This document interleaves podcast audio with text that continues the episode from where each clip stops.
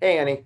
Doing well. Uh, great to see you. Um, so I, I, think this is a really interesting topic because uh, while the Biden administration's foreign policy is still in formation, so to speak, it's already clear that Iran is going to be one of those topics where the new administration's approach differs pretty significantly from the approach taken by the last administration. Um, the Trump administration's approach, uh, colloquially known as maximum pressure, uh, has since the middle of 2018, when President Trump uh, withdrew from withdrew America from the uh, Joint Comprehensive Plan of Action, was really focused on uh, amplifying and expanding political and economic pressure on the Iranian regime. Uh, the the dividends of that, I think, uh, objectively, uh, are seen in in the state of the Iranian economy, uh, in uh, the amount of available funds that Iran has to fuel its regional activities, and the sort of isolation that Iran is experiencing internationally at the moment. But the Biden administration uh, has made very clear already that it's planning a substantially different tack, uh, less conflictual relationship with Iran. Um, and uh, it wants to re-engage. And, and, this is something that uh, that President Biden talked about when he was still on the campaign trail about the the need for a return to the negotiating framework uh, that was implemented when he was vice president uh, by the Obama administration and essentially to use that the product of that negotiations of those negotiations um, the what's known as the joint comprehensive plan of action as the jumping off point for a new round of talks and engagement with the iranian regime. Um, and, and here i think it's uh, useful to point out um, that uh, the trump approach and, and the biden approach really aren't that different in terms of their desired outcomes. Uh, when President Trump applied maximum pressure, the goal wasn't to change the regime in Tehran. The goal was to apply enough pressure that the Iranian regime would come back to the negotiating table and negotiate a better deal, uh, as he saw it, um, in terms of Iranian regional influence, in terms of uh, Iranian sponsorship of terrorism, a deal that encompassed all of those things and therefore better served American interests. Um, the Biden administration uh, has uh, talked a lot about something very similar, talked about re-engaging with Iran, sort of dialing down the temperature um, and uh, sort of coming up with a sort of a new uh, durable framework for talks. Um, the real uh, sort of differences, I think, here are twofold. Uh, one is timing and the other is leverage. Um, on the timing front, the real question is, who goes first in this attempt to re-engage because it's clear that the Iranian regime um, is struggling economically and despite what it says publicly it wants to re-engage uh, with the United States and it's planning to do so with the Biden administration but uh, Iranian officials have said that there are uh, prerequisites that there are things that the Biden administration uh, needs to do preemptively to prove its bona fides in order to bring Tehran back to the negotiating table. On the other hand, uh, folks like National Security Advisor Jake Sullivan have said that Iran has to return to compliance with the uh, 2015 nuclear deal first, and then the United States would engage in new talks, right? So it's a sort of a he said, she said scenario where uh, the country that goes first, uh, you know, the outcome is very different depending on who goes first and, and who blinks first. Uh, the second uh, big thing to think about and, and big thing uh, for the Biden administration to consider is the question of leverage. Uh, objectively, um, the maximum pressure policy of the Trump administration has really imparted a lot of leverage uh, in political and economic terms to the United States. And that's leverage that the Biden administration can use in order to pressure Iran uh, to uh, hammer out a, a broader deal, uh, as it has said. Um, but it's not necessarily clear that that leverage is going to be used. Uh, there's people in the Biden camp, advisors in the Biden camp, that have talked already about the fact that the U.S. needs to give preemptive concessions to Iran in order to prove its bona fides, in order to uh, essentially apologize for uh, the pressure applied by uh, President Biden's predecessor. Um, and uh, if that's the case, if that's the tack that we take, we'll see a lot of preemptive lifting of sanctions, a lot of preemptive economic re-engagement with Iran that will remove a significant amount of the leverage that was created by the Trump administration's maximum pressure policy uh, on the Islamic Republic. Uh, and, and by doing that, we'll, we'll really reduce our ability to shape Iranian behavior uh, and uh, narrow the sort of the potential outcome of those negotiations.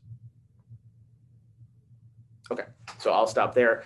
Um, I'll look at, uh, let me give me one second to look at the questions and then I'll answer them.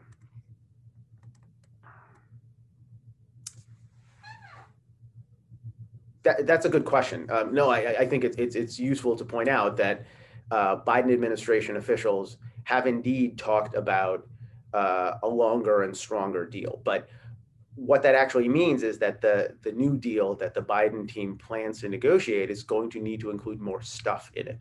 Um, and, and here, you know, there's, there's, it's useful to point out that the Trump administration, in deciding to abrogate the 2015 nuclear deal, uh, effectively cited um, three shortfalls in the agreement that, that essentially three what it saw as three fatal shortfalls. The first was that the agreement didn't cover enough stuff. Um, there were things like ballistic missiles, uh, which are obviously a, a, sort of a crucial delivery system that um, uh, would be used in any conceivable scenario by Iran to deliver a nuclear payload that were simply taken out of the scope of work um, by uh, the Obama administration's negotiators because uh, they saw it as a deal breaker for coming to terms uh, with the Islamic Republic back in uh, 2014, 2015. Um, so the uh, sort of a, a, stronger deal would need to include provisions like that. Uh, another shortfall that the Trump administration focused on was duration. Um, and you know, here it's it's important to point out that the JCPOA is not indefinite; it has a sunset clause, and, and a lot of its provisions have already begun to fall by the wayside. Right back in October, the uh, UN arms embargo uh, which was uh, part of the hammered out as part of the JCPOA, already expired. Um, so we are already in the downward slope in terms of chronology for the deal. Um, if the deal is re-embraced by the Biden administration, uh, and, and we sort of simply go back to the confines of the 2015 nuclear deal, we're going to re-enter an agreement that effectively is going to expire in the last year of President Biden's first term. And that probably isn't an outcome that the new White House wants. Um, and so we're going to need to focus on extension, uh, extension of the deal, extension of its provisions and its restrictions, um, the, the, restrictions that it imposes on Iran. And the third uh, shortfall that the Trump administration focused on was that the agreement was insufficient in scope, that it didn't really uh, allow us to see enough stuff uh, with regard to um, the Iranian nuclear complex. Uh, it didn't give us uh, invasive enough inspections. Um, it didn't allow us to really have uh, adequate eyes on Iran's nuclear program. That's going to be uh, a major issue also. Uh, and that's something that uh, the Biden administration has focused on in terms of sort of the, the parameters that it would need in order to be comfortable re-engaging with Iran. So all of those things, longer uh, a longer duration for the New Deal, uh, encompassing more uh, more of Iran's programs, like Iran's ballistic missile program, and a more invasive inspections regime. I, I think that's going to really be uh, sort of the bread and butter of what a longer and stronger deal looks like. Okay, question two.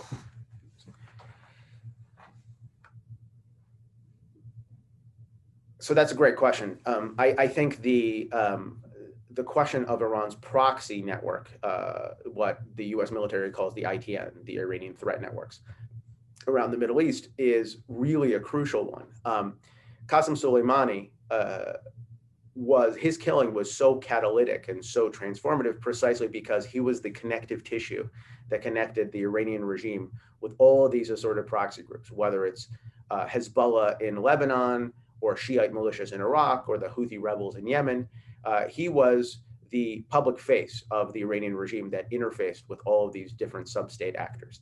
And so his killing was a tremendous blow, at least in the near term, to the vibrancy of that threat network uh, that Iran has succeeded in building over the last quarter century. Um, and the uh, and we saw this because uh, his successor, uh, the um, uh, the deputy commander of Iran's uh, the Islamic Revolutionary Guard Corps uh, Quds Force, a man by the name of Ismail Ghani, who took over after Soleimani was killed, simply didn't have his gravitas, didn't have his stature. Um, was wasn't really a Middle East guy. He was a South Asia guy. He had focused, he had sort of cut his teeth on Afghanistan, um, and so there was really a, a, moment of inflection uh, after the killing of Soleimani, where it was clear that the Iranian threat network was not as robust and not as uh, powerful um, as it had been under Soleimani. But that's not an indefinite proposition, which was why it was so important for the Trump administration to follow up on Soleimani's killing and really spend significant time and effort to reduce the threat posed by uh, the Iranian threat network, by, by these constituent groups. That's really something that um, the Trump administration didn't focus on. Uh, the Soleimani killing was seen as sort of a one and done enterprise. And frankly, that I think that was a mistake because what we're seeing now is that the Iranian threat network, uh, even under Ghani's leadership, um, is still around. It's still extant in the Middle East and beyond. Uh, it's still a significant threat to American allies and American interests in the Middle East, in North Africa. Um, and it's as vibrant as ever. In fact, if anything, it, it's uh, a bit more decentralized. It doesn't look quite uh, as closely to Tehran for instruction and guidance and support. And that makes them uh, a bit more like free agents, these different groups, and uh, it potentially makes them even more dangerous. Okay. So that is question two. All right, question three. Um, the the Pompeo speech, uh, I, I think, was an important one. A speech he gave um, in mid-January on the uh, outlining the connections between Iran and Al Qaeda. Frankly, was intended to do two things. First of all, it was intended to map out uh, in a public fashion uh, intelligence that the administration had gathered about these at least tactical connections between the Islamic Republic on the one hand and the Al Qaeda network on the other. Um, because there is this conventional wisdom that has permeated uh, Middle East studies and counterterrorism studies for the last two decades that uh, Shiite and Sunni radicals simply cannot and do not cooperate. Um, that that you know historically that's proved that's been uh, pretty definitively proven to be untrue. And Exhibit A has to be the con- connectivity between Sunni Al Qaeda and Shiite actors like Iran and uh, Iranian proxy Hezbollah in Lebanon, um, where it's clear that they can and do cooperate. And, and so, so on on a, on a policy level, um, the uh, the Pompeo speech was, I think, a really good reminder that uh, the alliances uh, are very fluid uh, in this regard. That you know these uh, radicals are not hermetically walled off from one another. They do, in fact, cooperate, and that the enemy of my enemy uh, maybe is not my friend, but is at least my ally of convenience. Um, but there's also a, uh, I think, a political uh, angle uh, to what Pompeo did. Uh, the speech came right at the tail end of the Trump administration, and so it was essentially putting down a marker uh, for something that the next administration would have to consider. Um, and it's not at all clear as of right now whether the Biden administration is going to be prepared to um, to focus heavily on um, uh, Iranian regional activity, Iranian uh, support for terrorism. Um, it's worth noting that the uh, the Obama administration in its day really defined the problem down to just Iran's nuclear program and, and focused solely on that. It didn't really focus on Iranian support for terrorism, didn't really focus on uh, Iranian efforts to destabilize the Middle East. Um, this is, I, I think, uh, very clearly a uh, political flag that Pompeo uh, planted to try to hold the new administration's feet to the fire and try to force them not simply to go back to nuclear negotiations with Iran, but uh, to uh, at least throw facts on the table uh, that they will be forced to consider as they work to re-engage with Iran. Okay. Question four uh, so thanks for the plug uh, for the book. But but it, it's actually it's a it's a serious question because um, the Trump administration during its time in office really focused on state level policy. Um, it really focused on political pressure uh, on. Uh, uh let me start over.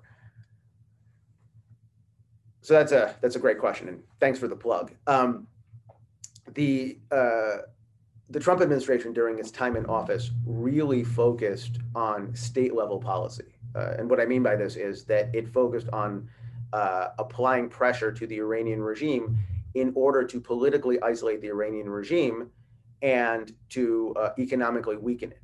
Um, but the end point of that, uh, as we uh, talked about earlier, was always to try to force the current regime back to the ne- uh, negotiating table, the nuclear negotiating table, the regional negotiating table. And as a result, there wasn't really a lot of effort that was uh, uh paid to engage with um, the Iranian opposition. Um, and there wasn't really a lot of attention uh, paid to the ferment that was taking place inside Iran. But Iran isn't a monolith. And what we've seen over the last three years or so have been consistent protests uh, that uh, essentially repudiate the regime, repudiate the regime's ideology, uh, a lot of ferment that's taking place within Iran. And it was something that the Trump administration really didn't capitalize on. Um, but that's, for my money, that's where the action is, because over the long term, uh, the human terrain within Iran uh, is, is, precisely what the United States needs to focus on. Um, there's lots of opposition groups. Uh, there's lots of opposition activists and actors and uh, spokespeople and really intelligent, passionate advocates uh, who, if you listen to them and you you talk to them, and I have, uh, they really advocate what is potentially a fundamentally different post-theocratic future for Iran. That's really a conversation that the Trump administration didn't have um, uh, during its time in office uh, even though uh, people like the State Department's Iran uh, envoy, Brian Hook, did have sporadic contacts um, with Iranian opposition elements. But it, but it really wasn't a sort of a, a national policy to look for alternatives uh, to the current regime in Tehran. Um, but the reality is that there's a lot of there there if this is a conversation that the Biden administration wants to pursue. Um, and uh, I, for one, hope that it does because Iran is politically not a monolith. Iran is a young country. Two thirds of Iran's 85 million person population are under the age of 35. Um, it doesn't make a whole lot of strategic sense to engage simply with an old, uh, aging, and increasingly reviled and out of touch regime if you're trying to do long term Iranian strategy. You have to account for what's happening on the Iranian street. And what you're seeing there is a lot of promise, uh, a lot of uh, sort of, uh, movement towards uh, more democratic principles, a lot of emphasis on human rights, a lot of emphasis on openness towards the West.